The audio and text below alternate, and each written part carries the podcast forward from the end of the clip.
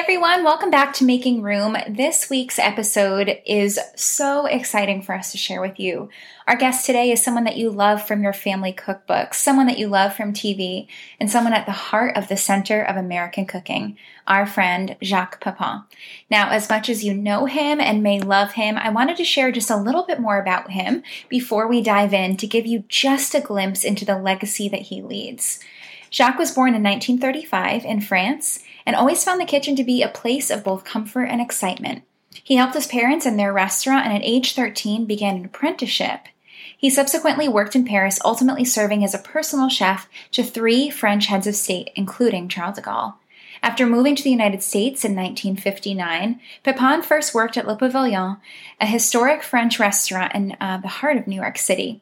From 1960 to 1970, he was the director of research and new development for Howard Johnson and developed recipes for the chain. At the same time, he earned his bachelor degree and master's degree at Columbia University.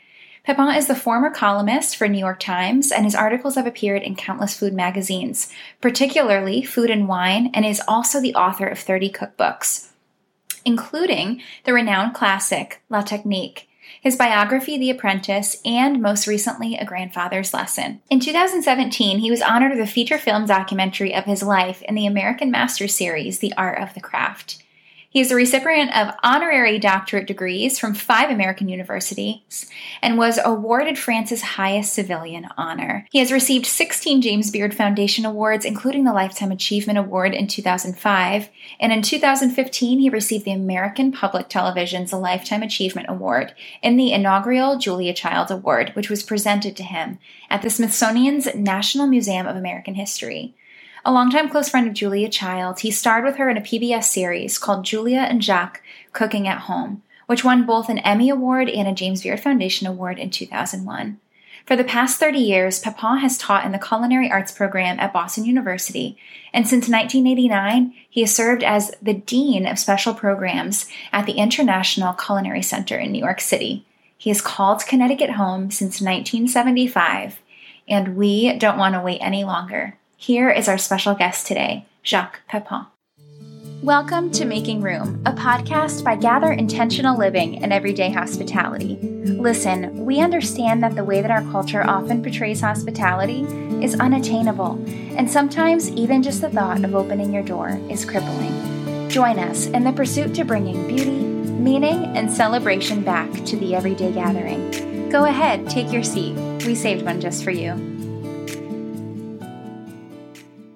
Okay, welcome everybody. Welcome to Making Room. My name is Katie. I am your host, and I am joined by the well-loved, very well-loved and respected host Jacques. And um, can you can you pronounce your name for me, please, to make sure I say it correctly?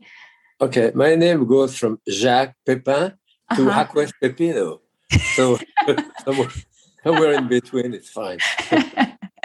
oh, that's funny. I've heard it pronounced a few different ways by a few different hosts, so I wanted to get it straight from you.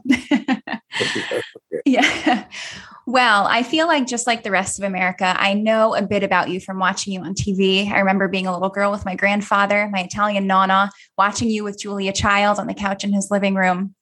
But I wanted to go deeper. I wanted to dive deeper. So I recently finished The Apprentice, which was so well done. The storytelling was captivating.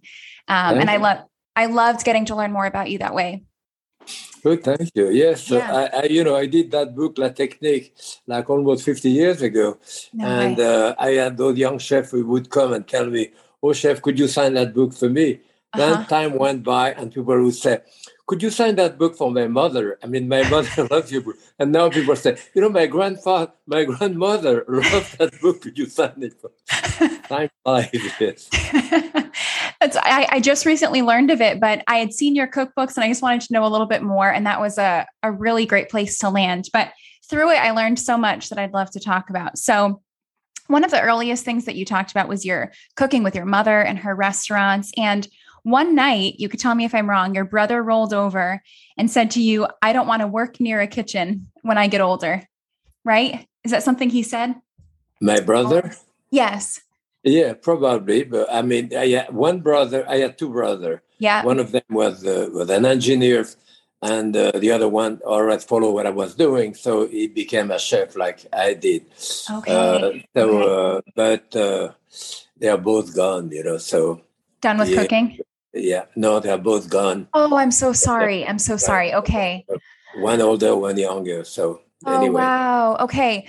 But through that experience, it seemed like your childhood was a little bit different in the way that something sparked and you were like, no, no, no, I want to follow after my mother's footsteps and spend the rest of my life in the kitchen. What's your earliest memory of that? Well, you know, at that time, you have to realize we had blinders, you know, so there was no television, uh, there was no radio even. Uh, we didn't have the newspaper, uh, no yeah. radio, nothing. So uh, my father was a cabinet maker. My mother was a cook in a restaurant. So this is wow. it. It was one or the other. So as I said, had blinders on your eye. I didn't think that I would be a, you know, a doctor or a, a lawyer. That that did not exist. And uh, wow. in addition to that, when I was small, it was during the war, so time were pretty frenetic. Mm. I mean, my mother, sure. You know, work in a restaurant as a waitress, and my father was left to go into the resistance. So uh, mm. it was pretty uh, hectic, and you know the big thing was to get something to eat. I mean, right, right, yeah. Yeah. Okay. So that's what started it. That's fascinating. That blinder perspective. I think a lot of us can relate to that, even even now. Sometimes with our families, right? Are you kidding? Now, I mean, what no. the, the amount of information you have on the internet all over the place is just incredible. You know. Yeah. So, uh, but but not at that time, right. and it was in a sense easier, certainly easier for a young uh, person like me to decide because you didn't really, as I said, thought that I could be a doctor or whatever. So, you know, sure. my father was doing that. His father was doing that. His brother was doing that. They were all cabinet maker, what wow. we call ébéniste in France, which is fancy uh, cabinet maker. Okay. But uh, I was more excited by the kitchen, uh, you know, the excitement and all that with my mother. And I have to say that in France, I can count 12 restaurants uh, part of my family, 12 of them uh, run by women. Uh, wow. I was the first male to go into that business. So my aunt, cousin, other aunt, they all had restaurants. So, and they were not very impressed by me. I was listening to a recent interview you did. Um, well, maybe not recent, but somewhat um, where you went home after working at some of the big restaurants in Paris, and your mother and your aunts were telling you you use too much butter, too many pans, yeah, right? right. That's it. And at that time, I was the chef for the president, so you know, it's a mother's job, right? right. Um, so, through some of your early culinary years, especially in France, you explained a lot of the situations as the training being very uniform. So if someone came in and ate the lobster, it would taste the same from one chef to another. Right. When was it that you really got to exercise your own personal style in the kitchen? Well, it's not everyone. Everyone does it at some point. You know, I teach at Boston yeah. University for 35 years. Wow. Uh, one of the classes that I do is the ultimate meal. I used to do at least. In fact, I'm going there tomorrow. So. Uh, uh, and the ultimate meal, I did a demonstration. I do a roast chicken, a boiled potato, and a salad. It has to be done exactly the right way. So I do the demonstration, and I have 15 students. So each one has a basket with the chicken, did that mm-hmm. too. And uh, so they all are going to do it, you know, to show it. And the first thing that I said, I said, don't try to blow my mind and do it differently to create and and stuff. Because the paradox uh, is that you want to be different. But the point is that you are different. There is no way you can do it exactly the same way that the person next to you. I know uh, with those 15 chicken, I'm going to have three undercooked, three overcooked, two cold, one too hot, and so forth. But I will have 15 different chicken because it's 15 different people. So when you learn how to cook, the idea is to conform you know and we did that in france. I did that for many many years at least 10 years or more. You work in that restaurant you take the habit of that restaurant you look at it through the eye of that chef through hmm. his sense of aesthetic through his sense of taste. Whether or not it hmm. coincides with you it doesn't really matter. Hmm. so you you accumulate you accumulate a great amount of knowledge this way. At some point however you hmm. cannot escape yourself. You know at some point you're going to do your stuff but you have absorbed all of this you're going yeah. to give it back, but now you are going to do it with your sense of aesthetic, with your sense of taste, and all that. Because, as I say, at some point, you cannot escape yourself. I mean, if you huh. take me to the the the five, the ten greatest restaurants in New York or in in America, yeah. uh, I will pick up probably three or four and say this is extraordinary. Three or four, I would say those are really very good, and a couple of I, I'm not sure about those your reaction will probably be totally different. And if we are three, four, five people, it will be different. Because I choose those three restaurants because they happen to coincide exactly with my sense of taste, with my yeah. sense of aesthetic. So it's purely a, a, narcissistic reflection on myself, you know. And yeah. and we all like this. You cannot escape yourself, wherever you, wherever you're born in the world. Yeah. You know, whatever dishes you had as a child, which are very important, you know, yeah. kind of visceral taste, uh, you're going to react differently than I would. And it's normal. Mm-hmm. But at the beginning, don't do that at the beginning. The first yeah. time you do a recipe, you change it completely. No. Hmm. First time you do a recipe, you should do it exactly the way it has been written, whoever did it.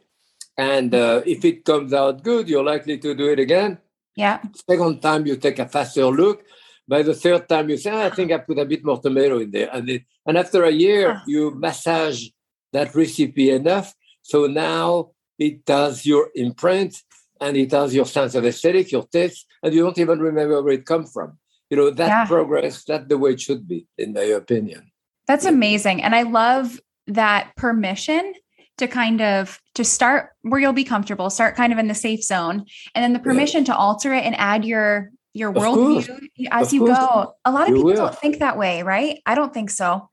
Of course, I, am with yeah. friend here, uh, my friend doctor with from India. Another uh-huh. one, Reza, is from Iran. You know, I mean, he probably put more Tabasco, more hot stuff in it. I do. That's his style. That's when he yeah. was a, a, kid and so forth. So yeah, of course, depending where you come from, you're going to have different tastes and different reaction.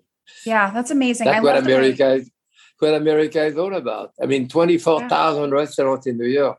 It used to be at least. So, you know, the amount of uh, ethnicity, the amount of ethnicity we have in America is, is uh, unmatched any other place in the world. So, you mm-hmm. know, there is always something to learn. Right. Who would you say was there one of your apprenticeships or um, like a chef that had a particular impact on your style? or a restaurant probably even? probably but uh, uh, it is hard to define after after so many years i know that right. some some chef i looked at uh, for the direction that they gave you for the stature of the person other people i look at for the taste other people i look at for the technique you see as a professional chef you have to become a technician first which you don't really have to do at home because yeah. if it's 10 o'clock in the morning and at 12 o'clock, you have 100 people sitting down to eat. Mm-hmm. It's not a mm-hmm. question of doing it. You have to do it very fast and too. So you learn those techniques over and over and over again mm-hmm. so that they become part of uh, your DNA. You know, you don't have to think about it. I can talk to the camera, talk to, and my hand are working too, because I transcend the level at which I have to think about those techniques, you know, as opposed to yeah. a beginner. So to, mm. to be a professional chef, first you have to be a good technician. And uh, if you happen to uh, to have talent, and if you happen to have uh, uh you know imagination, then you take it further. So uh, that being said, I do know a fair amount of professional chefs who are great technicians, run a chicken well, and are relatively lousy cook. so the food, food is okay, but not that great. Conversely, I, I work with people at home which mm-hmm. are going to do a better meal out of those ingredients. Wow. The kitchen may look like a disaster area when it's finished. There is enough leftover stuff too, because you don't uh-huh. work in the same way. So it's two different type of things, you know. Hmm. That's so interesting. Okay. Would you say I just thought of this? Would you say that everyone can be a chef? Not okay. Let's say an at-home chef at home, with that yeah. lens in mind to to a, to a certain extent, you know. I mean, yeah. the point is that you cannot cook indifferently. You know, I mean, cooking is uh, maybe the purest act of love in that sense. Yeah, you cook yeah. for someone else, you, whether it's you, your brother or your little kid or your grandmother mm-hmm. or your lover or whatever it is, but yeah. you always cook for someone else. So it's uh, it's a pure love without any uh, anything attached to it huh. in a sense. And uh, you cannot cook, and I say differently. And some people are not interested in food or have no palate or don't really care. Uh, they right. keep they keep munching on the, on a sandwich. They never sit down at the table. If you ask them what they are eating, they don't even know. Oh, I don't know. So, Funny, yeah. yeah, it is very different. Certainly for me and many people, I mean, raised in a different way. Right. I mean, for me, maybe the most secure place in the house for a child coming back from school is to sit in the kitchen. That I did when I was a kid, to hear the voice of your mother, the voice of your father, the cling of the instrument, the smell of the kitchen, and the taste. You yeah. know, that uh, stay with you the rest of your life. Those are very essential dishes. I was talking to a friend a few days ago, mm-hmm. and he mm-hmm. said there is no one who did that particular stew the way his mother used to do, or roast, or whatever it was. And finally, he discovered that she already burned it. That's what it was. And that's the taste he likes. Oh. he can forget it the same way. How funny that memory. Yeah. That's amazing. Goodness. Well, after your many, many years and vast experiences in France, you ended up in New York, which you thought was going to be temporary, right? Yeah, a year, two years, one year. Yeah. Years, and how many years? How many years later are we now? well, fifty nine. I came at the end of fifty nine, so you know what? What sixty years, sixty some yeah. years. Two yeah. years, sixty years. It's all the same now. yeah, yeah. I am. Uh, I'm certainly much more American now than French. Oh, and wow. my accent is more Connecticut than New York, of course. But, uh... oh, that's funny. Um, so I've heard you say before um, that some people say Americans have no taste. And you've said that it's not that Americans don't have taste, they don't have technique, at least when you first got here. What were your first impressions when you first came to America and started to interact with the American food culture? I, I would never say that Americans have no taste. It depends right. entirely on, people. Right. Some do, some not do.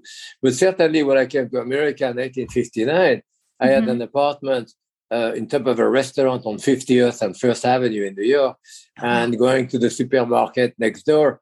It was mm-hmm. actually my first supermarket, which I thought was terrific because I didn't have to go to the butcher for that, to this, to this, to 15 uh-huh. different. So everything was there. and that's a great idea. Uh, however, there was a great deal of package, package, package. Yep. The meat was great beef, lamb, mm. lobster too. Vegetable did not really exist. Uh, there was maybe parsley, but certainly no. there was no leek, no shallot. There was one type of uh, lettuce, and that was hmm. iceberg. This is it. So nothing wow. else, nothing, no special oil, no special thing, no uh, root vegetable, nothing, you know. So it wow. was another world. I remember asking the people, where are the mushrooms? They say aisle five. That was canned mushroom there. there was no mushroom. Wow. So uh, wow. it was another world. Supermarket mm-hmm. have never been as beautiful uh, as they are now in this country. So it's, it's totally different. Wow.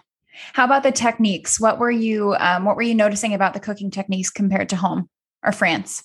Well, no, at that point there is no difference. Remember, I made the difference between a technician, a cook, a professional cook who yeah, has yeah, to learn to produce and all that, and someone who cook at home. And yeah. of course, the more you cook at home, the better you come. The you know it takes some of the grudgery out of cooking if you go go faster and better, and uh, and you know the technique apply not only in the saving of time, uh, in the mm-hmm. saving of, uh, of uh, movement, you know, in the saving of time, the way you, I mean, I cook at home, I may use the food processor five times before I wash it because yeah. uh, I know the first time I'm going to do some uh, fresh breadcrumb in it. I'm fine. After maybe mushroom, I still don't have. By the time I do uh, chicken or something, I have to wash it, you know. Likewise with a pot, I'll use it three, four times, just wash it out in between.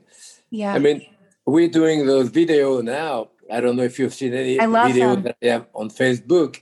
You yeah. know, so since the beginning of the pandemic, we've done like 220. Goodness. And I do them with my friend Tom Hopkins, who live in Madison as well. Okay.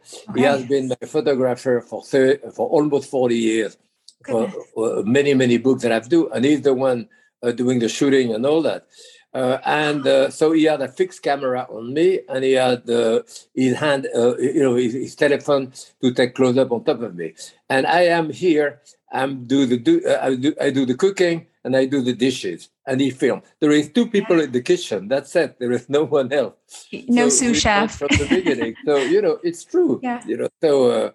I you learn how to to work very you know, fast and well. And you know, the more you cook, the easier it becomes to a certain sure. extent. Sure, sure, absolutely. makes me feel better that you're using your iPhone overhead too, because when we record classes here, we do the same thing. yeah. yeah. Always wishing we had more equipment, but it works well. You make it work, right? Um, you know, I, I I've done uh, I've done 13 series of 26 shows for wow. KQED, the PBS station, to the 100, 100 of shows. And I remember when the last series, uh, maybe five, six, six, seven years ago, yeah. five, no, five years ago, whatever, they had to raise $1.3 million. Each time we did a series, they have to raise that. I belong to, a, you know, I'm a member of AFTRA, you know, American Radio Television Artists. So I am paid scale but that amount to basically nothing.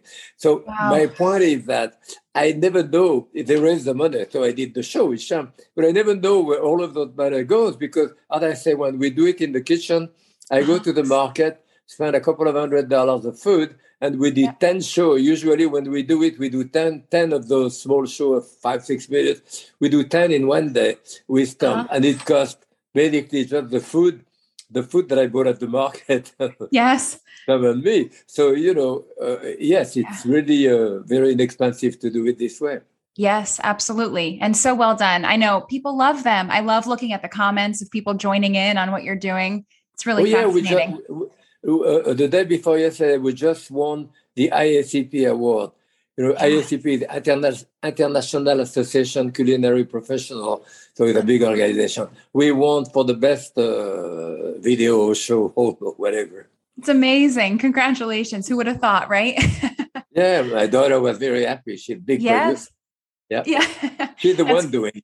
oh, that's amazing. It. Well, congratulations all around to everyone involved. Um, I want to talk about your first six months in America. I heard it said that you met all of the formidable chefs um, of that time during your first six months, including Julia. Child. Is that right? Yes. Yes. I mean, so very I, quick. I work at the Pavilion in New York. Got coffee yeah. the greatest restaurant there. Through the Pavilion, I met Craig Claiborne, who started at the New York Times.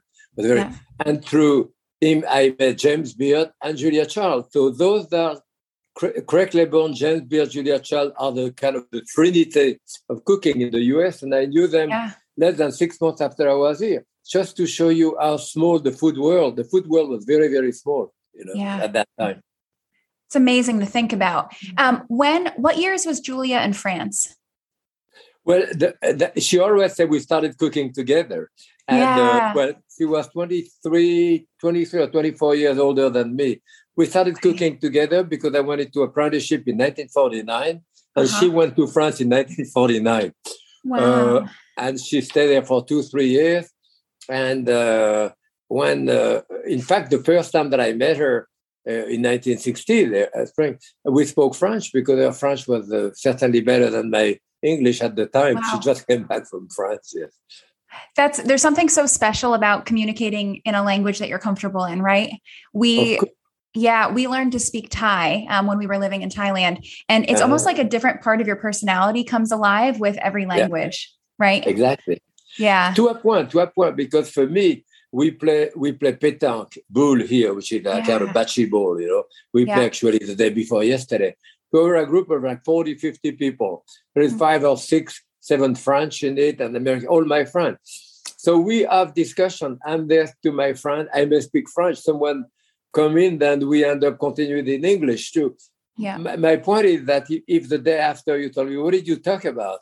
I could say, well, we talked about this and that. Say, did you talk about it in French or in English? I would not remember. I know. Yeah. Isn't that amazing? Because your brain kind of, yeah, I get it. It yeah. all, you know, enters your brain the same way. Yeah. That's fascinating. Um, and I love that you have that community to kind of share that with too here. That's good. Right. So, with your relationship with Julia, there's no question that food is what brought you together. But what would you say it was on top of that? So, you had food, you had the table. What else helps you to kindle that friendship?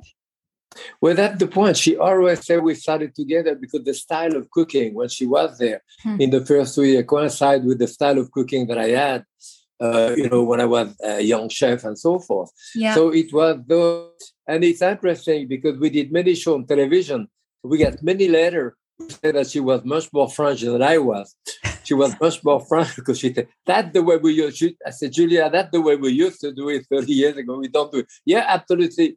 This is in addition to that, people don't realize that the series we did on television, we had no recipe. So we had no recipe. Wow. So uh, why did I put uh, scallion in that dish? Because they happened to be on the table. we were not, you know, following any recipe.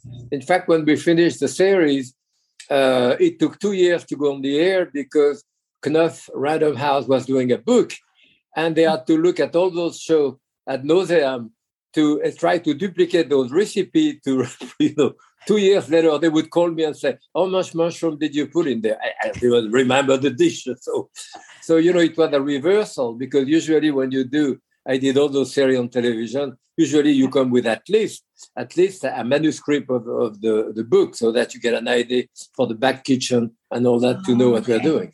Yeah. But not with julia.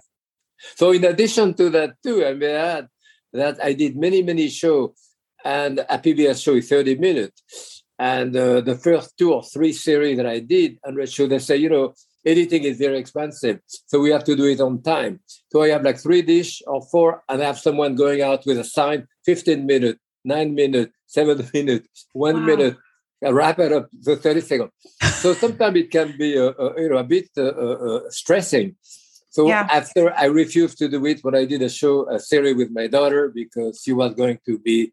But with Julia, when we did it, she said, We're going to cook. When it's finished, we'll tell you. I think we did the longest show with 110 minutes for the 30 minute show. I, I, don't know what happened to the to the cutout. I, I wish I would know where they are. but so we open a bottle of wine, we start cooking, we cook until it was finished. Fine. And they had to edit yeah. it. That's great. So that's, that's what people easy. like. That was easier to do. And that's why you guys won so many awards, probably, right? For the show. Right. Yeah.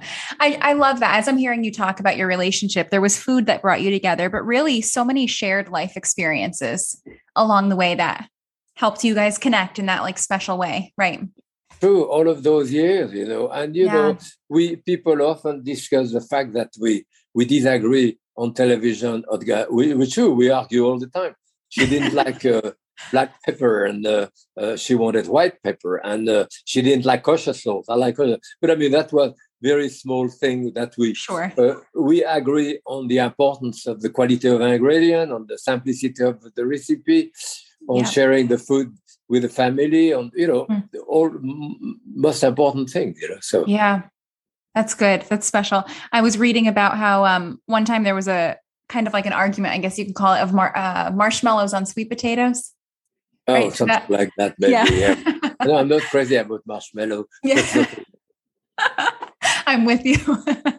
I took your side as I was reading that.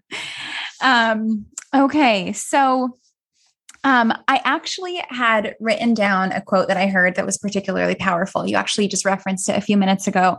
Um, I'm going to read it word for word as I have it written.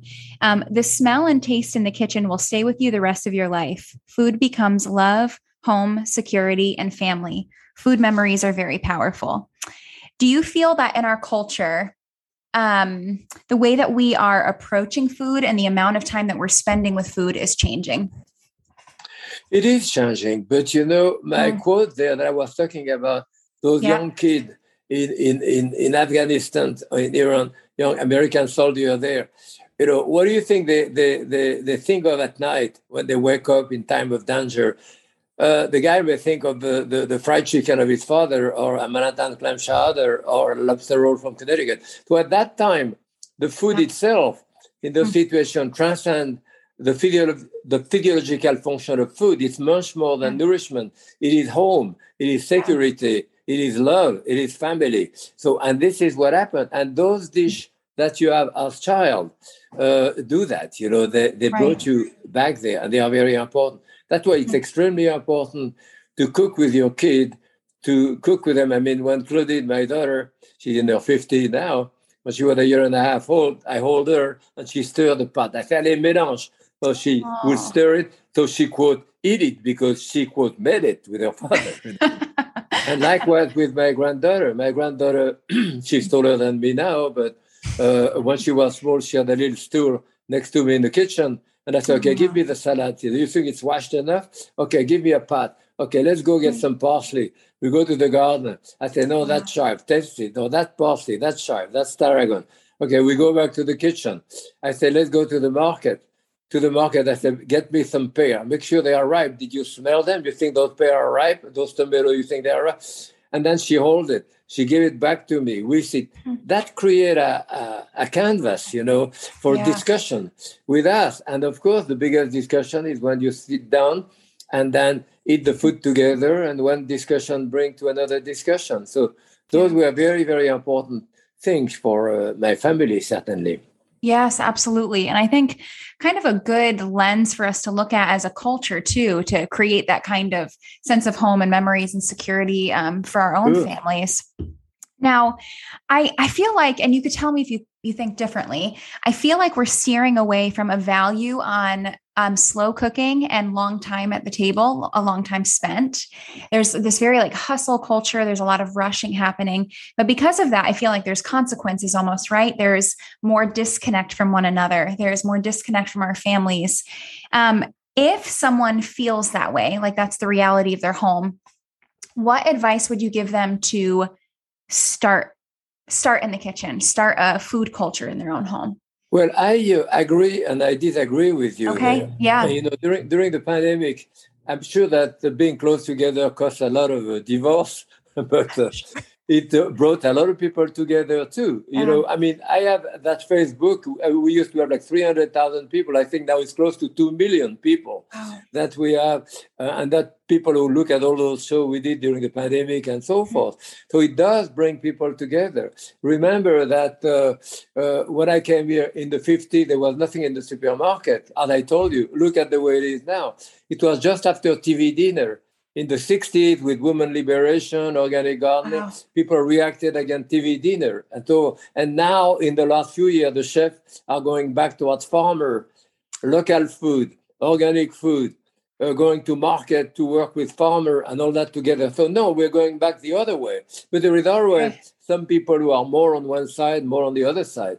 Sure. Uh, people, when I came to America, I didn't really know much. There was not really great bread, French bread, cheese, wine. Now, you know, we produce extraordinary wine in California too. We produce incredible bread, cheese, charcuterie, also the yeah. making of pate and all of that did not exist. It's all there now. So we haven't been yeah. going back, on the contrary. And look hmm. at all the people in the food world now. When I came to America, I did not know one American chef. All the chefs I knew in New York, from the big hotel, restaurant, were Italian, French, a lot of Swiss, German, hmm. uh, you name it, from all over the place. Not really American chef. And right. after the, the creation of the CIA, the Culinary Institute of America, who hmm. actually started in New Haven, Connecticut, and moved back wow. upstate New York. Now we have extraordinary chefs in this country, from Thomas Keller to Tom Colicchio to uh, Suzanne Goin. Uh, you know, uh, yeah, extraordinary chef who didn't exist before. It's amazing. It's amazing. And I, I, love your perspective on that too. I think it's um it's a healthy perspective. I just remember, you know, just being a part of a few international cultures. I've been a part of a few that really savor the table and spend a long time. And coming back to New England, it almost felt like, wait, we're done. like I'm not, I want to talk to you more. I want to eat more, you know. it's um kind of just like a value conflict almost. But I think you're right. I think there's hope. It's changing. Yeah, and look at the restaurants. When I came to America, uh, in New York, all mm-hmm. the great restaurants, so-called continental restaurants, were so-called yeah. French restaurants. Most of them totally misspelled on the thing, nothing to do with France. There was no great Italian restaurant. Hmm. There was only uh, spaghetti and meatballs, small, but great fancy Italian restaurant did not exist. Uh, oh. Chinese, Japanese did not. Look at that now. I know. Now uh, uh, there is much less uh, much less influence and uh, emphasis on French cooking now. There are extraordinary yeah. Italian restaurants, ja- Japanese, Chinese, and other countries. You know, so yes, yeah. it does change a great deal. Yeah, I'm thankful for that. Right, I think it makes us yeah, more aware cool. of the world. It expands our palate. Yeah, that's Thai really important. I love Thai food. Yeah, do you? What do you oh, like? What what's your what's your go to order? Uh, I don't really remember any of That's the okay name, but uh, you know, uh, uh, my wife loves to cook Thai and Vietnamese as well as Japanese. So uh, okay. it's interesting also because I have done 31 cookbook and I'm often considered maybe the quintessential French chef. And you open my uh, my book, and on page 32, you have a black bean soup with banana and cilantro on top. my, my, wife being born in New York from a Puerto Rican mother and Cuban father. Then after, I may have a, a, a, lobster uh, uh, lobster roll from Connecticut and a New England yeah. clam chowder. Then a chirashi sushi, you know, type of sushi Japanese. So right. I'm probably the quintessential American chef now. after all of those years and book, you know. That's so, okay. The people Usually... think I'm French because they say that I have an accent. I don't really think so. That's funny. You're well rounded, right? All right. Um, it's with Thai food. People typically usually go for the rice dishes or the noodle. If you had to choose, which way do you go? The noodle. Yeah. Oh, that's my team. That's good. Do you like spicy? Oh yes, I do. Yeah, of course. Ah, like that's wonderful. Spicy. Yeah. Yeah, me too. And curry. Do you know what color curry you like? The Madras type, more of the green curry. You know, oh so. yes. Okay, we're on the same. We're on the same palette here. That's good. Boy, I'm lucky there. Yeah. no, me too. My husband is the polar opposite. He likes the red curry and the rice dishes. So we never share. Oh. That's okay. okay. Well, you have to share. You have to convince him. I you have to use him with your cooking. Yeah, there you go. Um, it was funny in Thailand. Eh, usually, the way people order is to share on the table. And as Americans, I was so offended when everyone would eat off my plate. I'm like, no, no, no, this is mine. but where it taught you, me. Where were you in Thailand? Uh, Chiang Mai in the north. Oh, in the north, I, yeah. I haven't been there. Okay, it's a it's total. Have you been to Bangkok? Yeah, yeah, yeah. I've been to Bangkok. Okay. Yeah. It's yeah. totally different. It's kind of like New York and DC. They're almost like different countries. Of course. Well, it's the same yeah. thing if you go to North Vietnam and South Vietnam, you know, it's quite different. Or in huh. China well, you know, it's very different. Yeah, yeah. Yeah, we we didn't travel much, but loved our time in Chiang Mai. Um, I wanted to talk for a second uh, to the host that might be intimidated as we're talking about technique and um, learning different international cuisines. I feel like there's a lot of intimidation in our culture, especially with Pinterest and all these new magazines. People don't even know where to start. Um, what would you say to the person that feels intimidated by the kitchen? Well, I would tell, like people tell me, you know, I don't know how to cook. Uh, where do I, I said, do you have a friend who cook?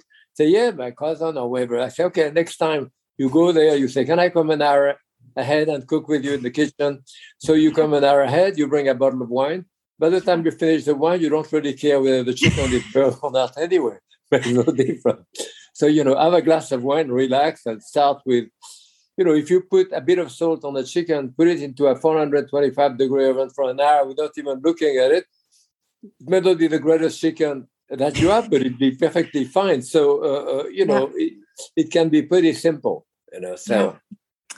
And I love, I love that it's kind of um, main characteristic of your technique and the way America knows you is kind of a focus on the basics, right? You have to master some of the basics. And I know we have a family member that said, you know, thanks to you, every time he makes a roasted chicken or a turkey, he listens for it to sing. oh, uh, right. I hope I didn't ruin his life. Uncle Bryce, if you're listening, now he's a wonderful chef. Um, what are some of those other kind of like key basics that you encourage the everyday chef with? Well, you know, you go to the market. I mean, for me, cooking is seasonal, you know, as much as I can.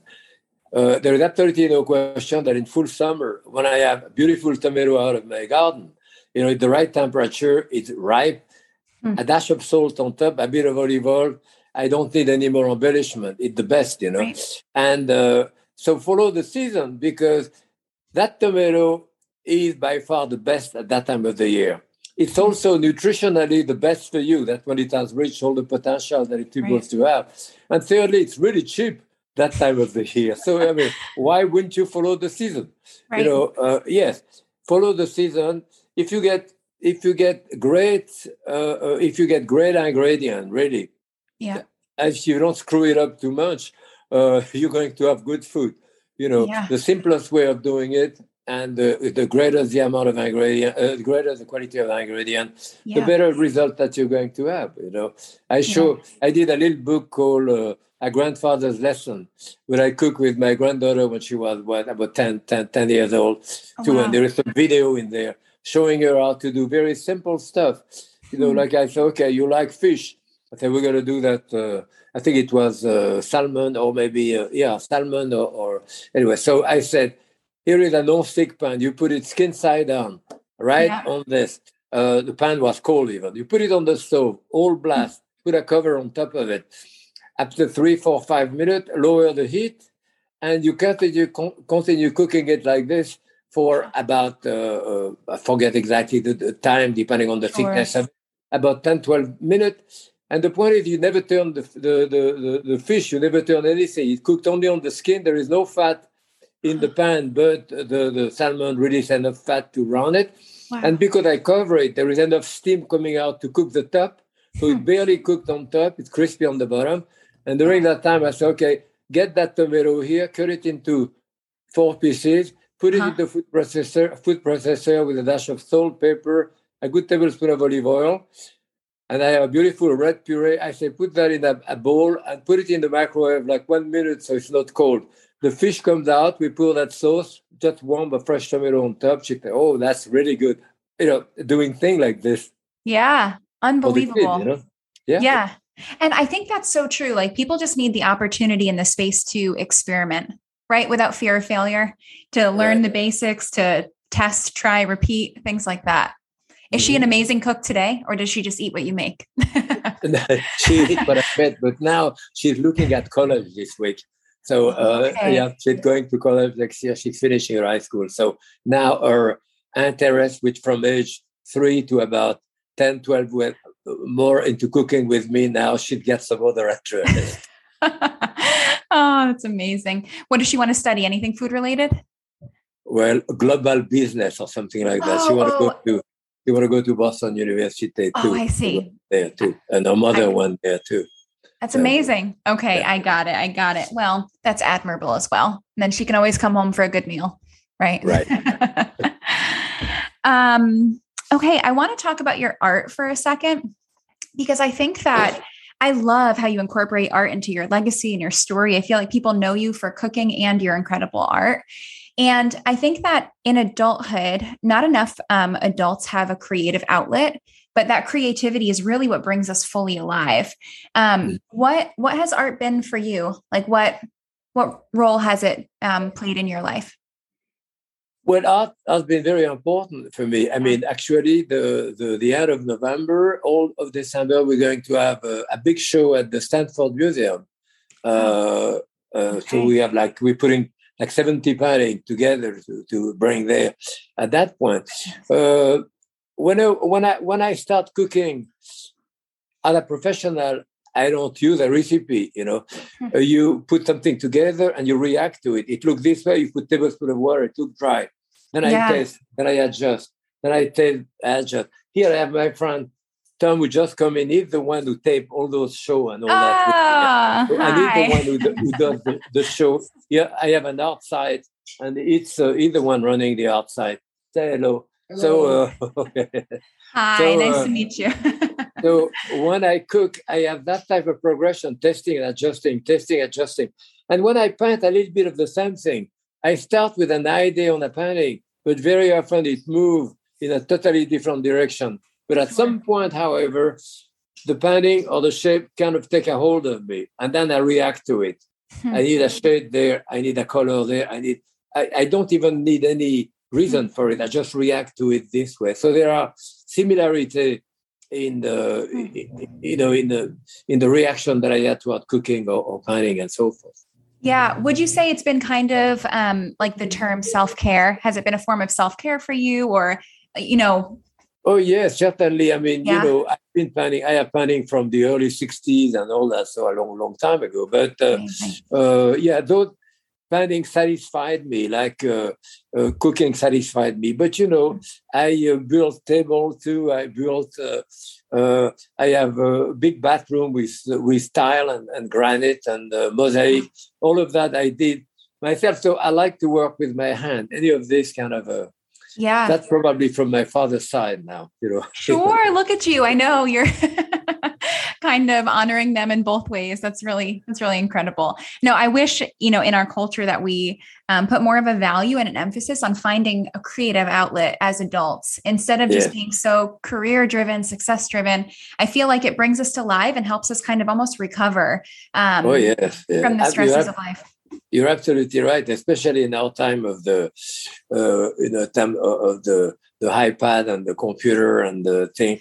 Uh, people need to work with their hand. You have yeah. to work with your hand, whether you're cooking or whether you're building a table or whether you're painting or whether you're doing the garden or whether you're. Uh, mm-hmm. Yeah, you have to use your hand and your body too. You know. Yeah, yeah, I agree. I'm so glad you have that, and I'll be looking out for that date because um, I I haven't been to a proper gallery in a very long time. oh, okay. So I'll be excited to come. You said next year, 2022. Uh, no, no, no, no. This year, it's uh, we, oh, yeah? we, we we're bringing those painting in a couple of weeks, no, and uh, okay. uh, the show is starting. Uh, I think at the end of November, but the official day, I think the second of October uh, the, the second of December. Okay. Uh, uh, second of December is the official opening. Oh. If you oh. send an email, if you send an email to Kelsey, you know my assistant, yes. she'll give you the exact date and all that, and maybe I'd love it. I'd love it. I'll be there. I'll be there. Okay. okay. How exciting! Is this your first art show?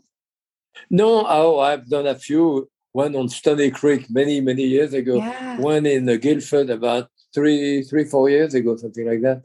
Okay. You know, a few. It's a lot of work to put those things together. So that's I why know. Tom is doing it now. I'm not doing it.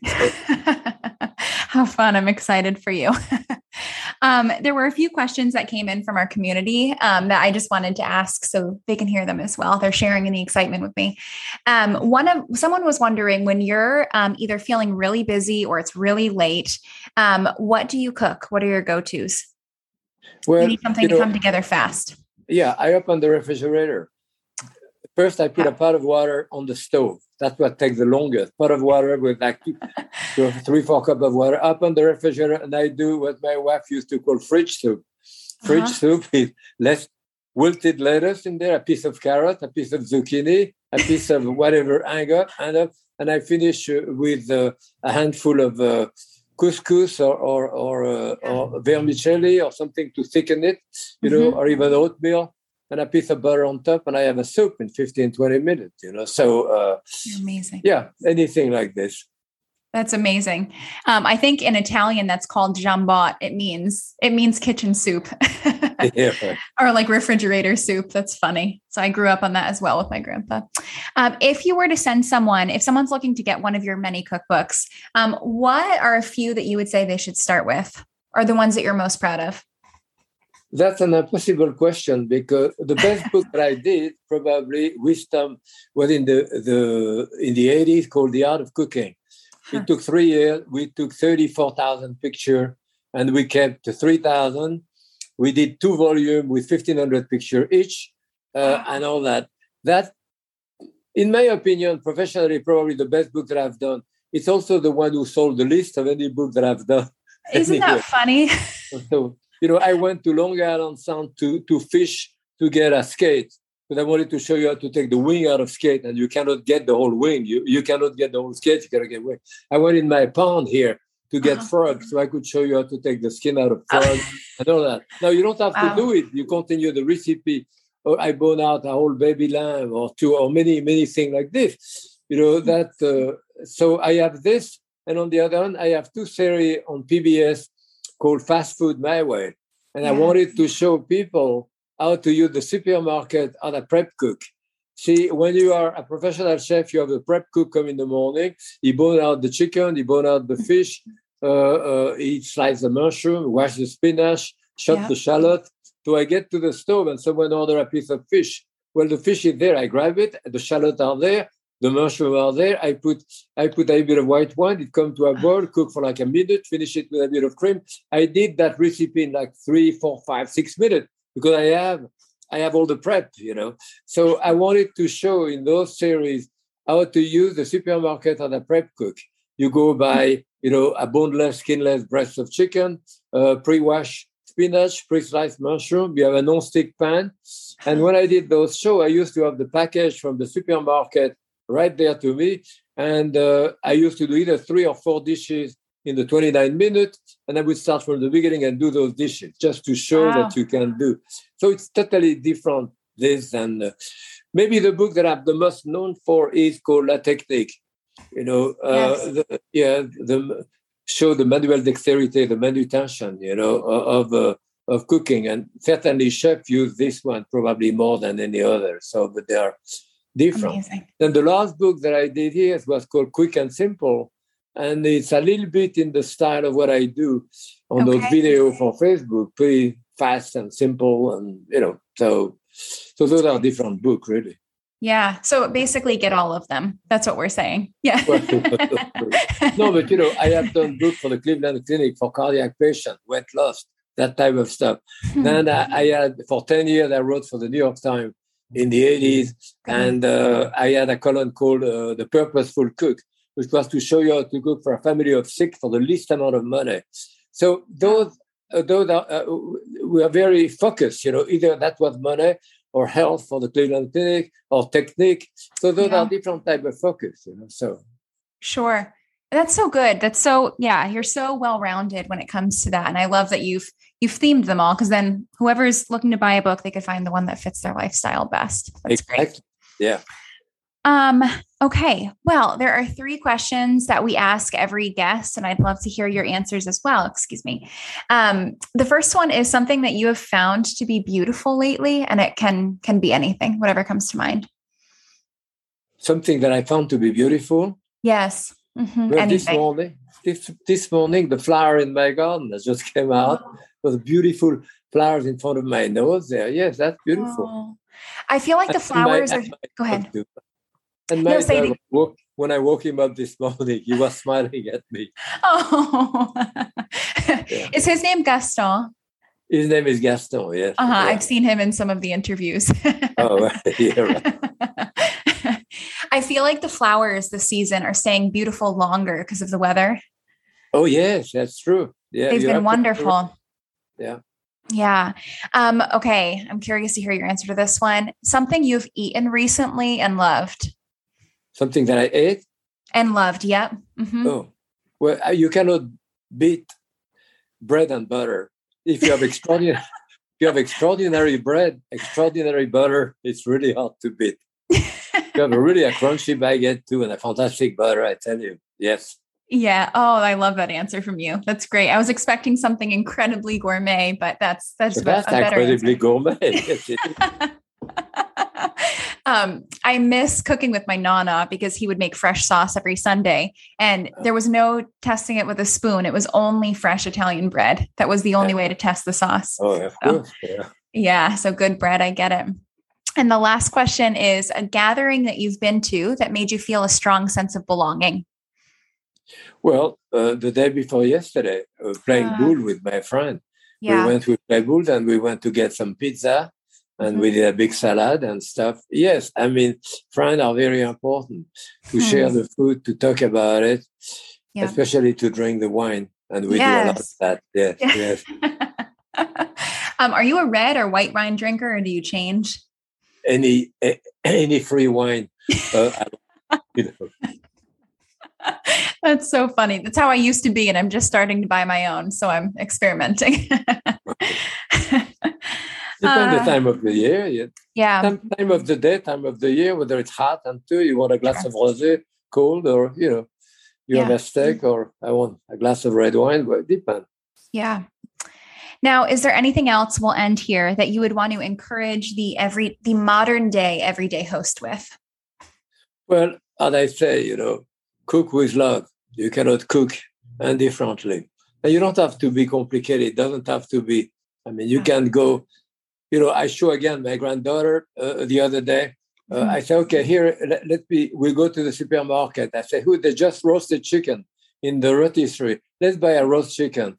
Bought a roast chicken. I get home. I bought Boston lettuce. I love Boston. Two big Boston lettuce. I spread out on a tray, you know, uh-huh. good olive oil to, I saute some garlic and shallots to yeah. and cut the chicken into pieces, put it on the salad, and spread out the garlic, the shallot on top of this. With that, the chicken from the supermarket was great. Yeah. People loved it. Of course, of course. Yeah, with love and with intention. Yeah, that's so good. I love that. Okay.